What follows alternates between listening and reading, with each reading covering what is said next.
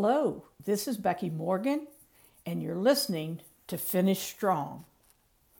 There are those who say problem solving looks backwards and innovation looks forward. I would argue that sometimes effective problem solving requires innovation, and sometimes creating a different future can benefit from leveraging problem solving methodologies. Something varies from the expected. The processes of problem solving would have us gather data, determine what changed and when, and then decide what action would eliminate or reduce the problem. Implement using PDCA thinking, and the problem is gone. To problem solve the future, begin to focus on the gap between what is happening and what could be happening, instead of on the traditional problem solving question of what should be happening. Let's say you want to grow sales by 10% year over year. Move that from a wish to a problem to be solved.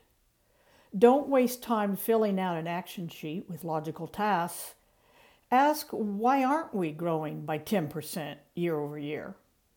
You'll quickly identify a potpourri of guesses and excuses as to why we aren't. As with traditional problem solving, Elimination of the undesirable gap demands each likely factor be examined. For example, we can't grow because our prices are too high. If we compare our prices to those of the competition and find ours to be higher, have we verified the driver of the gap?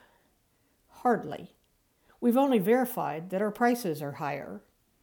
As always, distinguish between correlation and cause and effect. I would never suggest that you walk away from traditional problem solving. No great company is lousy at eliminating problems, but no business avatar focuses predominantly on history either. What does your mission and vision implore you to do that you're not currently accomplishing? Ask, why can't we? Ask, why haven't we? Ask, what's slowing us down? Ask, what opportunity are we not fully leveraging?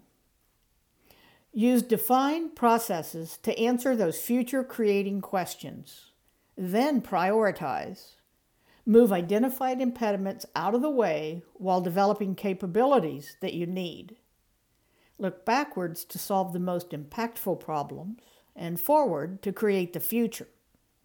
And of course, no matter which methodologies you use, always remember to finish strong.